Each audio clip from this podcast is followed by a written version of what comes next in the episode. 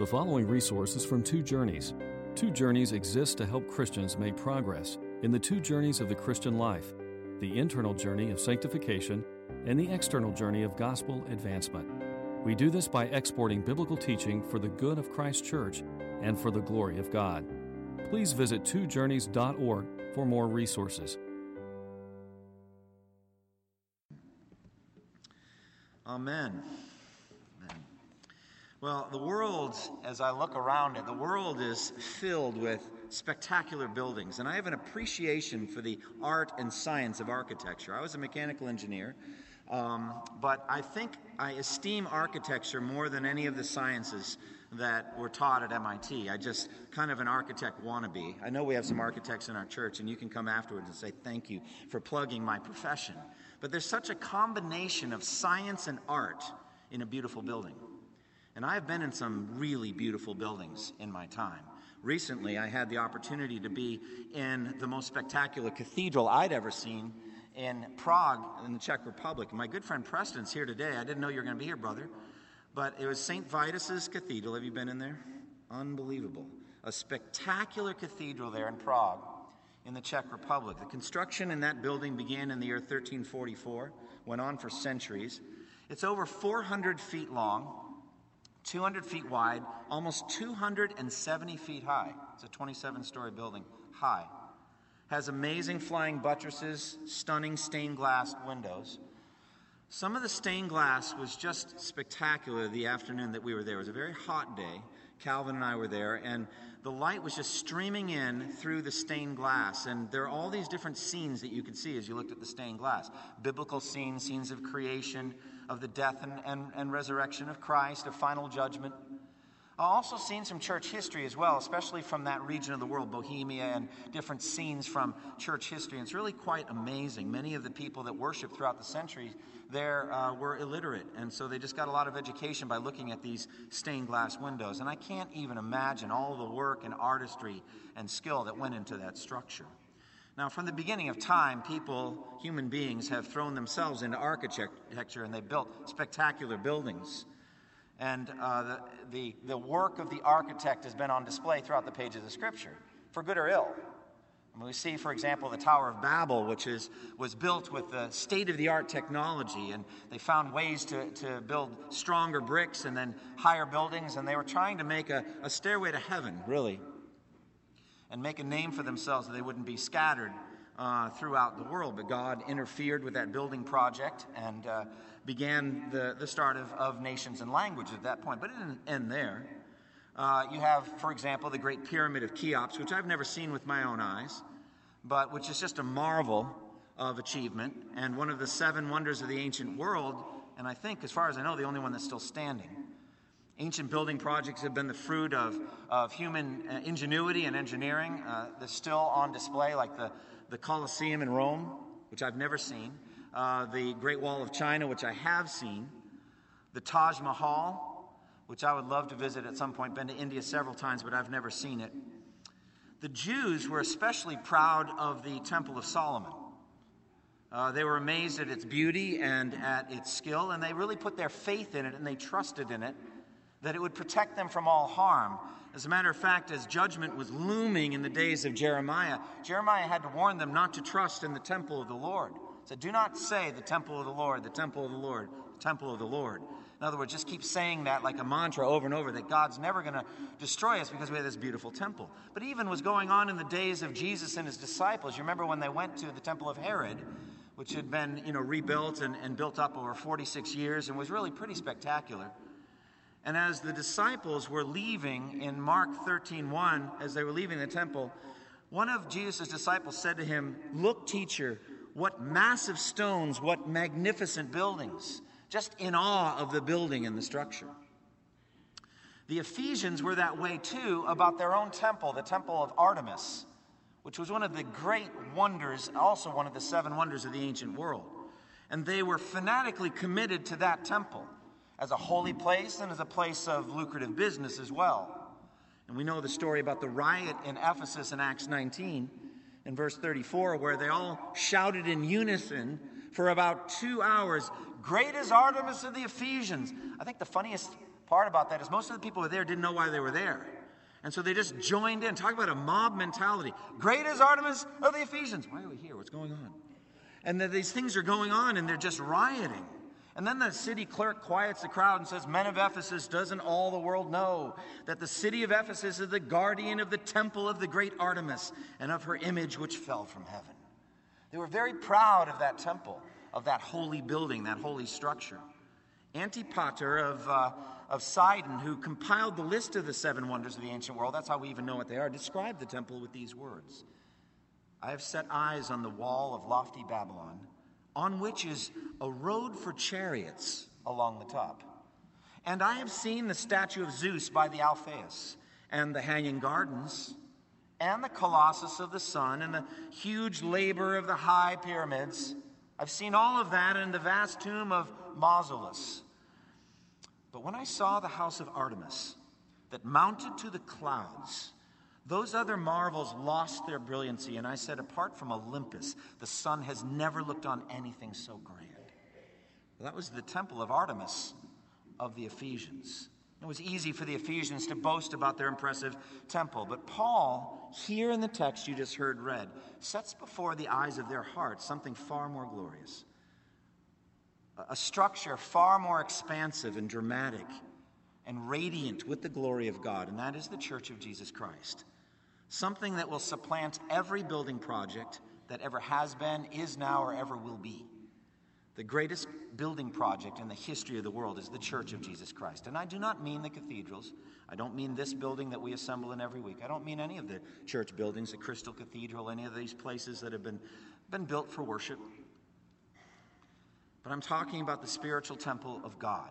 I'm talking about the church of the living God, the church of Jesus Christ. It's a spiritual temple that we are told, and we're going to look at today, made up of living stones. Living stones, individual believers from every generation in human history. Now, God had the blueprint for that, the plan of it, before the foundation of the world. Before God even said, Let there be light, He had the whole structure worked out. God is the architect who made the plans, and God is also the builder who is executing the plans, and God is the owner who will get all the glory, and God is the dweller who will live there for all eternity in the center of his people. God the Father gave the command, God the Son paid for it in blood, and God the Spirit is now constructing it. It's going on before our spiritual eyes, even as we speak. Look again at verses 18 through 22. For through him we both have access to the Father by one Spirit.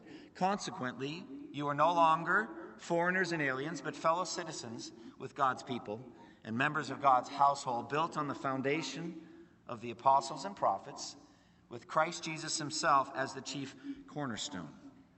In him, the whole building is joined together and rises to become a holy temple in the Lord. And in him, you too are being built together to become a dwelling in which God lives by his Spirit. Those are the verses we're going to look at today. Now, we begin by reminding ourselves that we, Gentile believers, the Ephesian Gentile believers, were formerly excluded, but now having free access. This whole section in Ephesians 2 has been a lesson of the journey of salvation for the Ephesians where they were when the gospel first came to them and where they are now and will be for all eternity. They began in verses 1 through 3 of chapter 2 as living dead.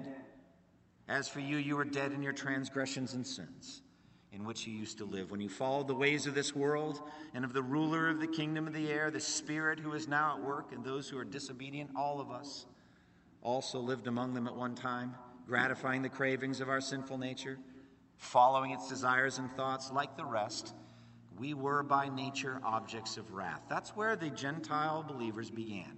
Spiritually dead, enslaved to the world, the flesh, and the devil, could not escape. By nature, objects of wrath. The wrath of God could have fallen at any moment, and God would have been just in condemning them and sending them to hell. That's how they began. But God, verses 4 through 6, but God, because of the great love with which He loved us, God who is rich in mercy, even when we were dead in transgressions and sins, made us alive with Christ. It is by grace you have been saved. How rich is that? And then verses 8 through 10 celebrate the richness of God's salvation by grace. For by grace you have been saved through faith.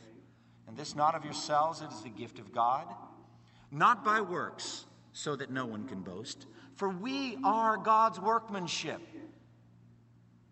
created in Christ Jesus to do good works, which God prepared in advance that we should walk in them. Now, when I look at Ephesians 2:10, and then I go to the end of the chapter, and I'm finding about a, a structure, a spiritual temple that's rising, I bring the two together. We are being crafted by God to be a temple, a spiritual temple, and we are actually workers in that temple to enlist. He has enlisted our aid so that, that we can help construct it. We are also workers in this temple. We'll talk more about that at the end of the message.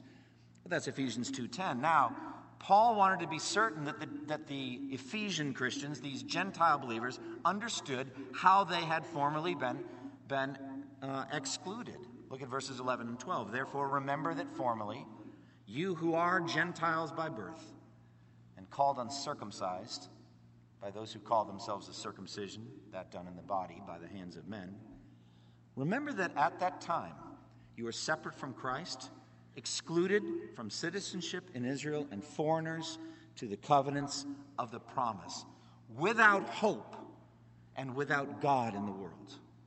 That's what you were. All of us were that way. We were excluded, we were outsiders. But now in verse 13, we have been brought near through the blood of Christ. We who were once far away, we have been brought near through the blood of Christ. And how is that possible? Well, Christ destroyed the barrier, the dividing wall that the law of Moses had set up.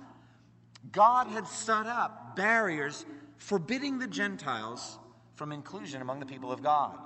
The laws of circumcision, the dietary regulations, the concern for genealogy, all of those things were barriers and dividing walls, the animal sacrificial system. But Jesus came and destroyed it all. Look at verses 14 through 16. He himself is our peace who has made the two one and has destroyed the barrier, the dividing wall of hostility by abolishing in his flesh the law with its commandments and regulations. His purpose was to create in himself one new man out of the two, thus making peace. And in this one body, to reconcile both of them to God through the cross, by which he put to death their hostility. That's the language of reconciliation, a lang- the language of blood atonement, Jesus Christ has taken our sins on himself, and he suffered and died on the cross. He shed his blood, and he received in himself the due penalty for our wickedness and our sin. He was our substitute. And if we simply believe in Him, repenting of our sins and casting all of our hope and our trust on Christ, we are forgiven. We who were once outsiders, we have now been brought near through the blood of Christ. And so, verse 17, he says, He came and preached peace to you who are far away and peace to those who were near. That's Jesus Christ. So, that's all by way of introduction to bring us up to this point in verse 18. Jesus Christ has come and preached peace to you through the gospel. Isn't that marvelous? Can't you picture in your mind's eye what it says in John 20 on the night of that first day of the week? What we celebrate every year at Easter Sunday, how Jesus came, and though the doors were locked, for fear of the Jews, Jesus came and stood in their midst and said, Peace be with you. Isn't that magnificent? He came and preached peace to those who are, who are near at that moment, Jews, and said, God's not at war with you anymore. God is at peace with you now. Having been justified through faith, we have peace with God. But also, He came by means of the apostles, by means of the missionaries, by means of evangelists. He came to the the town of the Ephesians, to Ephesus, and he preached peace to them too, those who were once far away. And he said, God is saying in Christ, peace be with you. If you repent and believe, there's peace with God.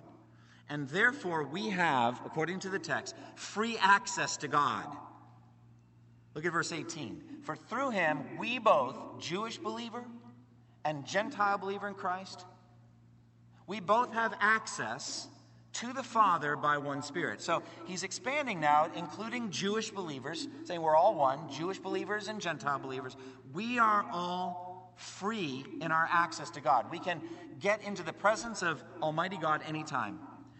Actually, in the past, everyone was excluded, not just Gentiles, but Jews as well, excluded. Apart from the redeeming work of Christ, we'd have all been outsiders.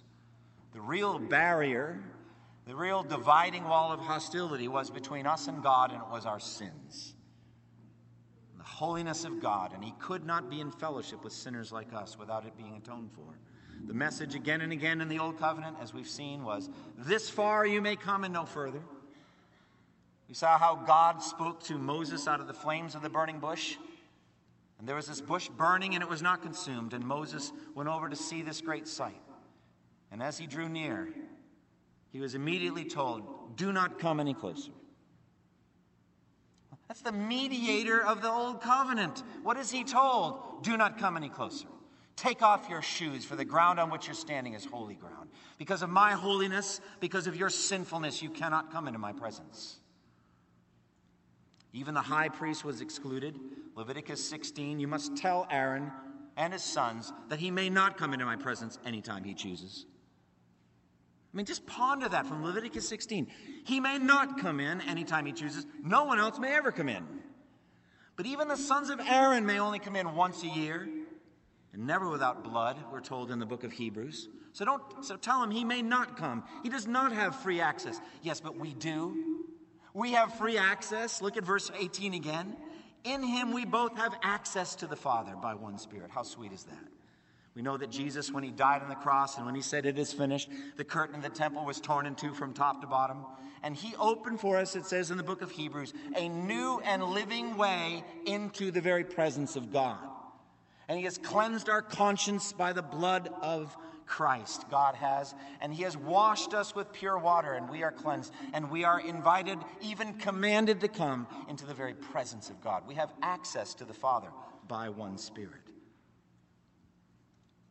says the same in, in verse I just quoted a moment ago. In Romans 5 1 and 2, if you look at the second verse, Romans 5 1 says, Therefore, since we have been justified through faith, we have peace with God through our Lord Jesus Christ and access by faith into this grace in which we now stand. All of us, I say all of us, underestimate the privilege of that access. Every single one of us underestimates, underuses the access. We don't pray enough. We don't come into the presence of God enough. We are characterized tragically by prayerlessness. And this text is in a very sweet way, Ephesians 2:18, beckoning to you to come into the presence of God more than you do. To come in again and again, to pray without ceasing, to live your lives in fellowship with God, having free access into the presence of God. As it says in Hebrews 4:16, let us then approach the throne of grace with confidence, that we may receive mercy and find grace to help us in our time of need. So we can approach the throne of Almighty God anytime, bringing any burden, great or small, right into the presence of our Heavenly Father. By the power of the Spirit, we have access. We all do. This access is spiritual, it's not physical. This is the very thing that the Lord was preparing the human race for in his amazing conversation with the Samaritan woman at the well. You remember that? Remember that conversation he had with her, and he's talking about, about uh, springs of living water flowing up from within us, from which we can drink anytime? We're going to talk about that more at the end of Ephesians 3. I can't wait. It's such a sweet meditation on how the Lord yearns to have intimate fellowship with us all the time by the power of the Spirit. Jesus brings up, as you remember, her sin. Go call your husband and come back. You remember? I have no husband. And Jesus said, You're right in saying you have no husband. The fact is, you've had five husbands, and the man you're now living with is not your husband. What you've said is quite true. Very interesting way of dealing with her statement. she said, I perceive, sir, that you are a prophet. Now, our father said that we ought to worship on this mountain, and you Jews claim we should worship on that mountain. So that was very deft of her, I think. Clever. All right, let's, let's uh, change the subject and quickly. But she brings up the issue of a place of worship. And this is very relevant to the text we're looking at today. And Jesus began to reveal the fullness of the Father's plan to this woman, this Samaritan woman. And he spoke these words Believe me, woman, a time is coming when neither on this mountain nor in Jerusalem will you worship the Father. God is spirit, and those who worship him must worship in spirit and truth. What is he saying? He's saying there's going to come a time very soon when the old covenant will be abolished, destroyed, made obsolete. And you will not need to go to one particular geographical location anymore to worship God. You'll be able to worship God by the Spirit anywhere in the world. Very thing that the Jews were forbidden to do. You may not worship God under every spreading tree and on every high mountain. You can't do that. You have to go to the one place I choose. And they had these pilgrimage, pilgrimages to the uh, one place that God chose, Jerusalem. But we are free to worship anywhere. Now, I'm not against buildings. I'm not against the structure. I'm very grateful for them during a downpour, aren't you? I praise God for the air conditioning, which works so well to keep us generally cool. I find that I preach better to colder people. So, you know, the hotter it is, the sleepier you all get. And me too. So the structure is needed because we have bodies.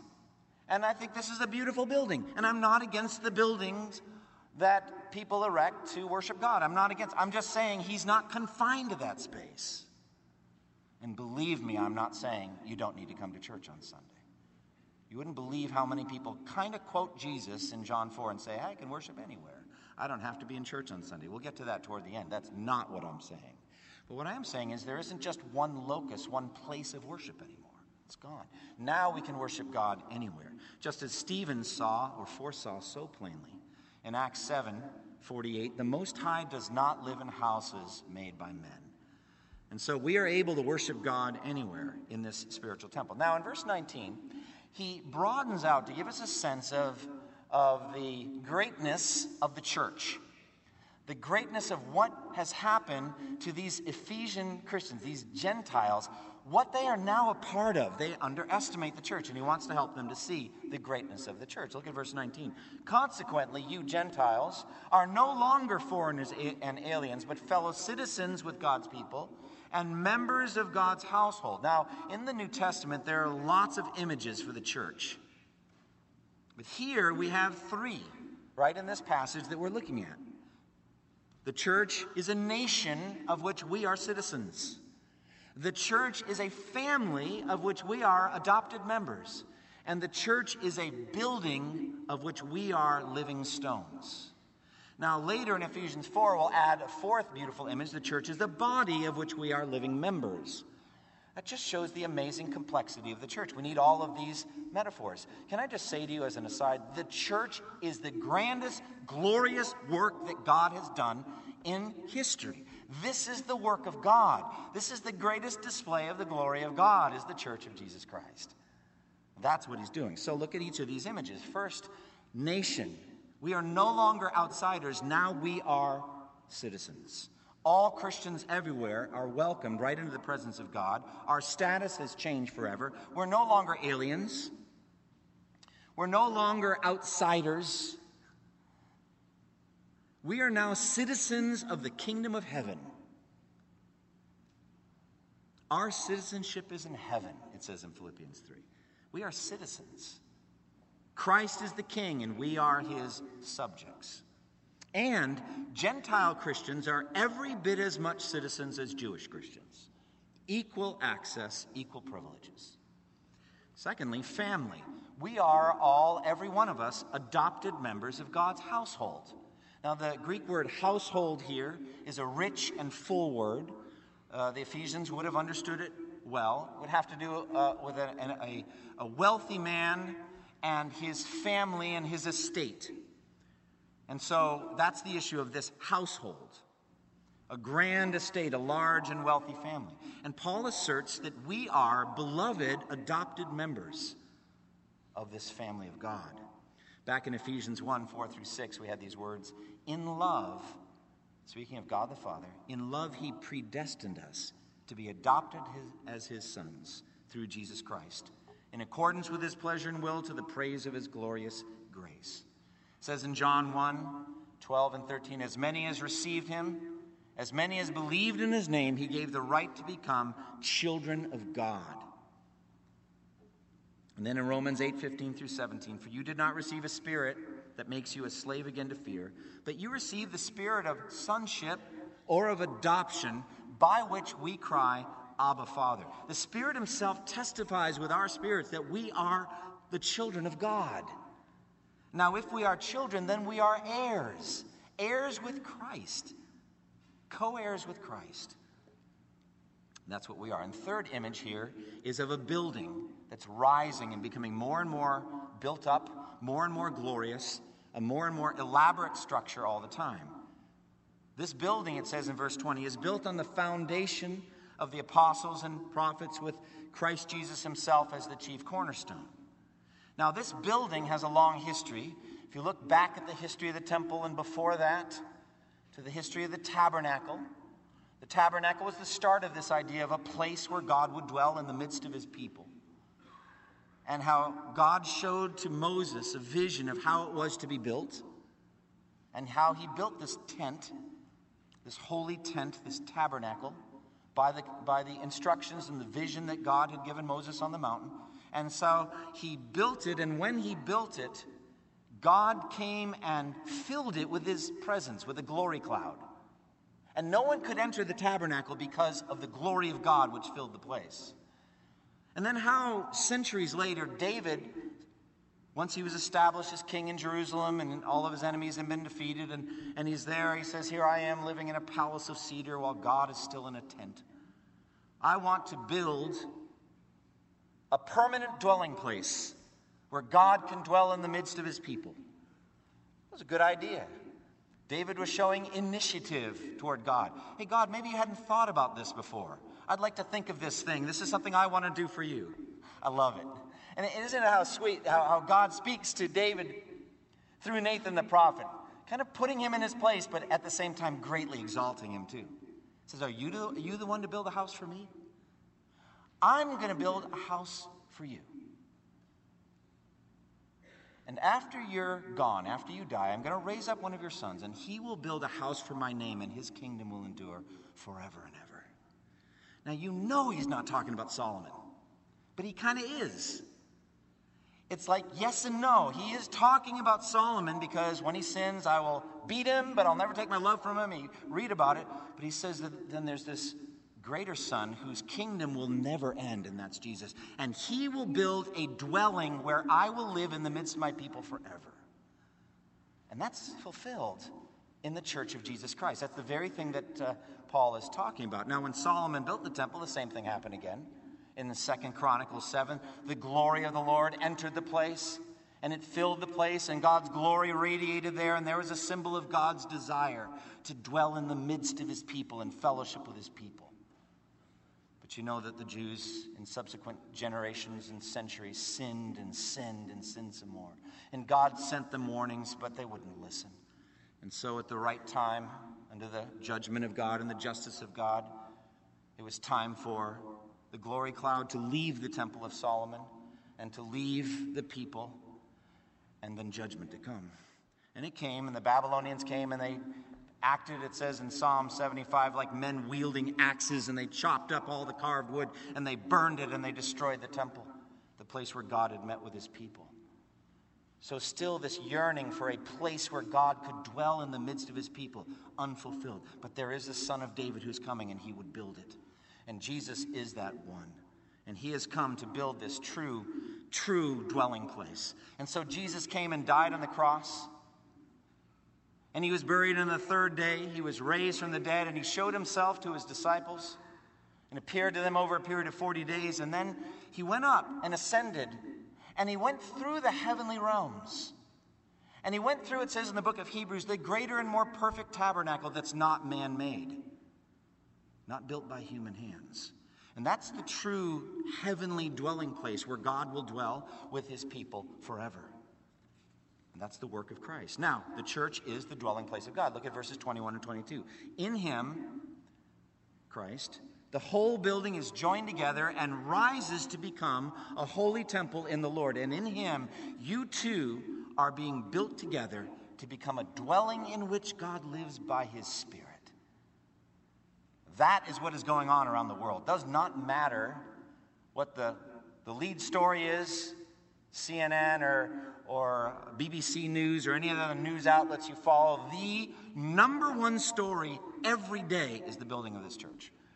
That is the story of human history. That's what's going on in the world. Nothing else matters. This is the only eternal building that's getting built. This is it. Peter gives us some other images here that help us to understand this a little bit better. In 1 Peter chapter 2, verse 4 and 5, Peter says this, as you come to him, the living stone, rejected by men, but chosen by God and precious to him, you also, like living stones, are being built into a spiritual house to be a holy priesthood, offering spiritual sacrifices acceptable to God through Jesus Christ. So, as each individual person in every tribe and language and people and nation all around the world comes to genuine faith in Christ, they become alive. They were dead, now they're alive. They are living stones. Kind of a paradoxical image, but we are then settled into a place in the wall of this spiritual temple that God had been reserving for us in particular from before the foundation of the world. It's like a jigsaw puzzle. And only you can go there. You're the only one who can fit in there. And let me tell you something when it's all done, there'll be no gaps in the walls. Amen? Every elect person will be saved. Every jigsaw puzzle piece will be put in, and they'll all be there. How glorious is that? And we are living stones, and we're set into the walls to be this holy temple rising, filled with the Holy Spirit, filled with the presence of God. That's what, that's what we are. Peter has to go ahead and complexify the image because we're also a holy priesthood offering sacrifices inside the structure. That's true. Another sermon, another day. But we are living stones, and we have been quarried from Satan's dark kingdom by some like special ops people who have gone up over the walls of Satan's dark kingdom. They've scaled the walls. I picture like ninjas or some kind of, you know, SEALs, Navy SEALs, or something like that. And they're going up over the walls and they're in enemy territory. And they're finding these dead stones. And by the gospel, they're bringing them to life. And they're getting them out of there. And they're transferred from the kingdom of darkness into the kingdom of the beloved Son. And we're settled into a wall. And we'll be there forever. That's evangelism and missions. That's what's going on. And it's thrilling. It's thrilling. And I have no idea where I am in my notes. All right, I'm sorry. Ah, yes, the apostles and prophets are the foundation of this building. What does that mean? Members of God's household, verse 20, built on the foundation of the apostles and prophets, with Christ Jesus himself as the chief cornerstone. This is an amazing image.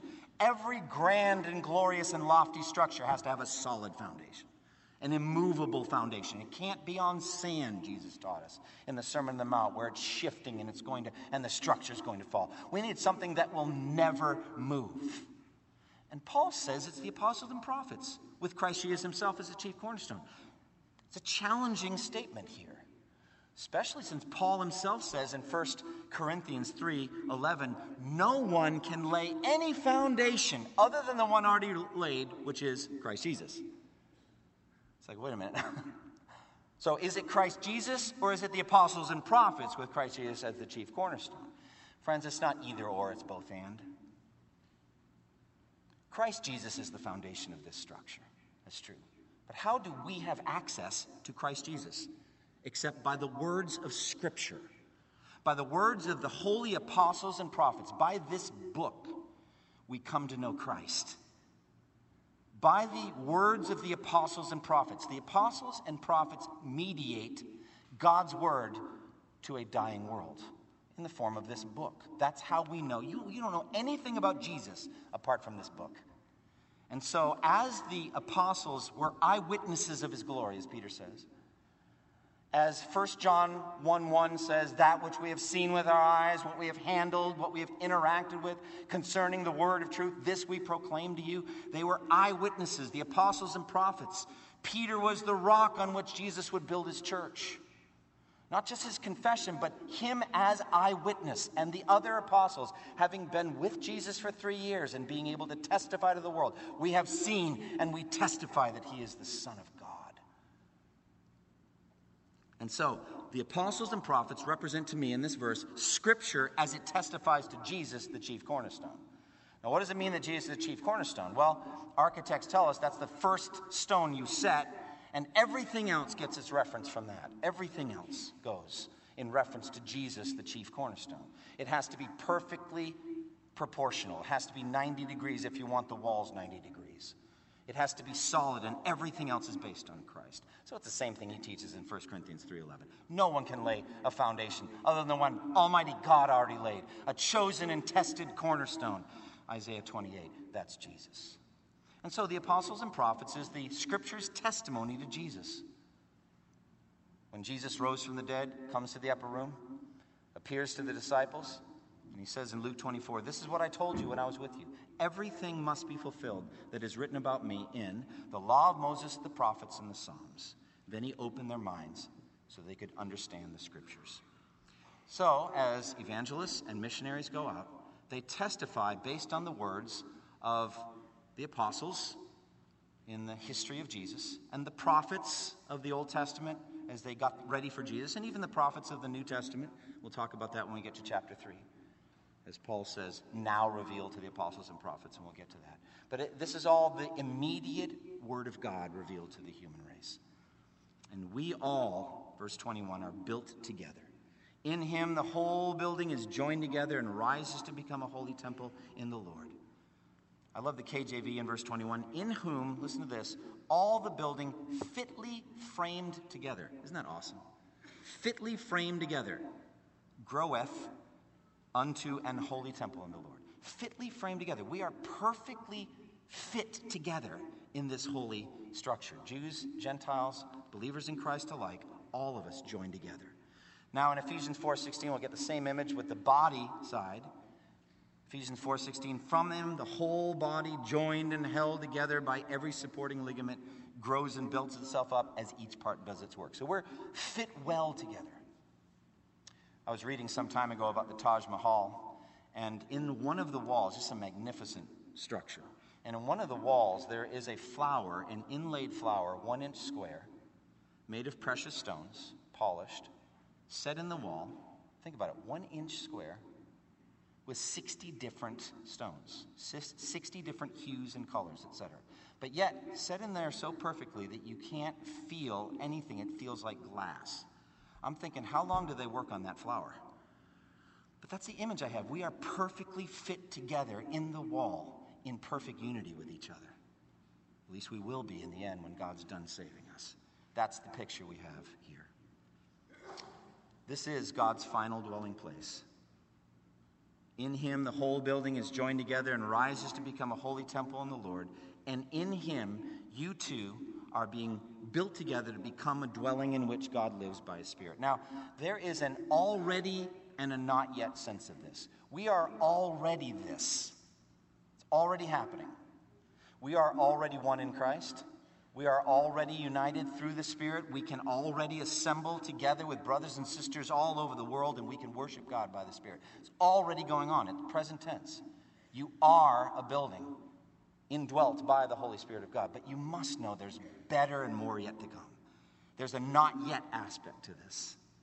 And so the book of Revelation completes our study for the day before I get to applications. And that is the picture of the new Jerusalem. Then I saw a new heaven and a new earth, for the first heaven and the first earth had passed away, and there was no longer any sea. And then I saw the holy city, the new Jerusalem, coming down out of heaven from God, prepared as a bride, beautifully dressed for her husband. That is this structure that's Zion. This is the heavenly Zion. That's the very thing that he's talking about here. It's not different, it's the same. The New Jerusalem is the church of Jesus Christ. And I heard a loud voice from the throne saying, Now here's the key.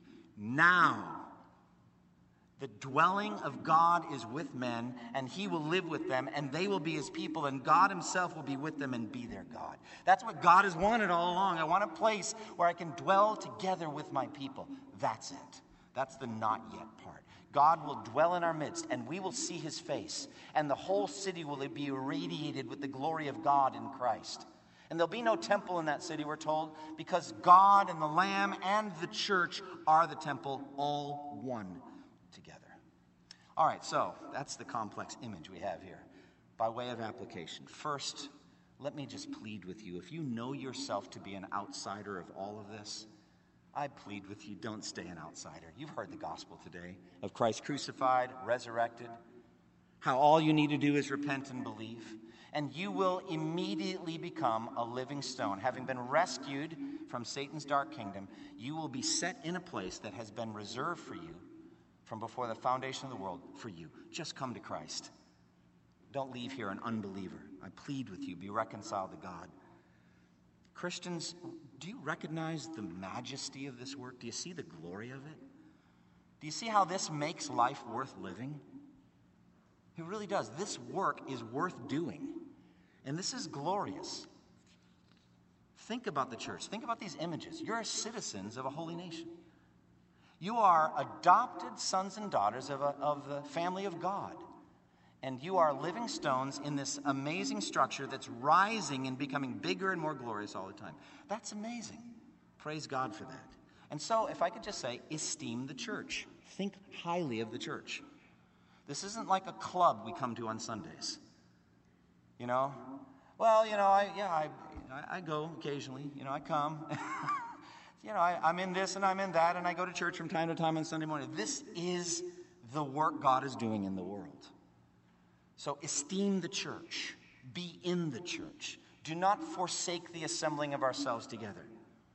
As it says in Hebrews 10:24, as some are in the habit of doing. But let's gather together and encourage one another, and all the more as you see the day approaching. Be a covenant member of this church.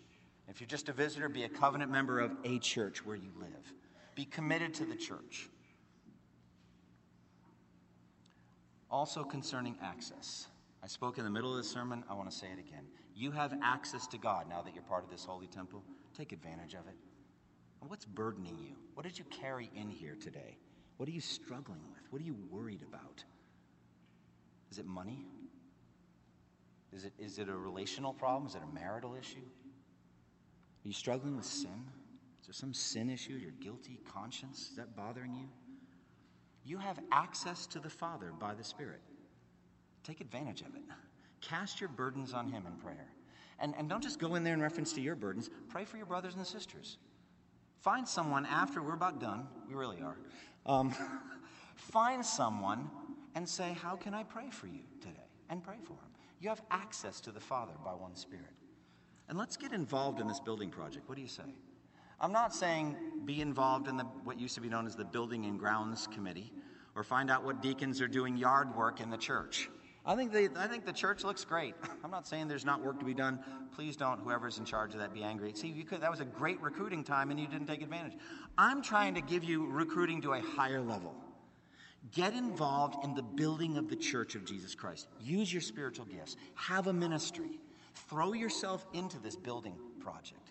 Be involved in evangelism and discipleship. Get your five lost people's names and pray for them. And open the door to evangelism and witness. And finally, just can I just say, look forward to heaven? I mean, look forward to what it's going to be like to be in the New Jerusalem, surrounded by the people of God, indwelt by God through His Spirit. Close with me in prayer. Father, what a glorious passage this is. Ephesians is glorious. Thank you so much for the things we're learning in this book. And I pray that we would not only just be members of this, of this grand and glorious eternal building project, but that we would be laborers as well. We living stones in the wall, but also those, those special ops forces that scale the walls of, of the kingdom of darkness and rescue lost people. Help us to do all of that. We pray that in Jesus' name. Amen. Thank you for listening to this resource from twojourneys.org. Feel free to use and share this content to spread the knowledge of God and build His kingdom. Only we ask that you do so for non commercial purposes and in accordance with the copyright policy found at twojourneys.org. Two Journeys exists to help Christians make progress in the two journeys of the Christian life the internal journey of sanctification and the external journey of gospel advancement. We do this by exporting biblical teaching for the good of Christ's church and for the glory of God.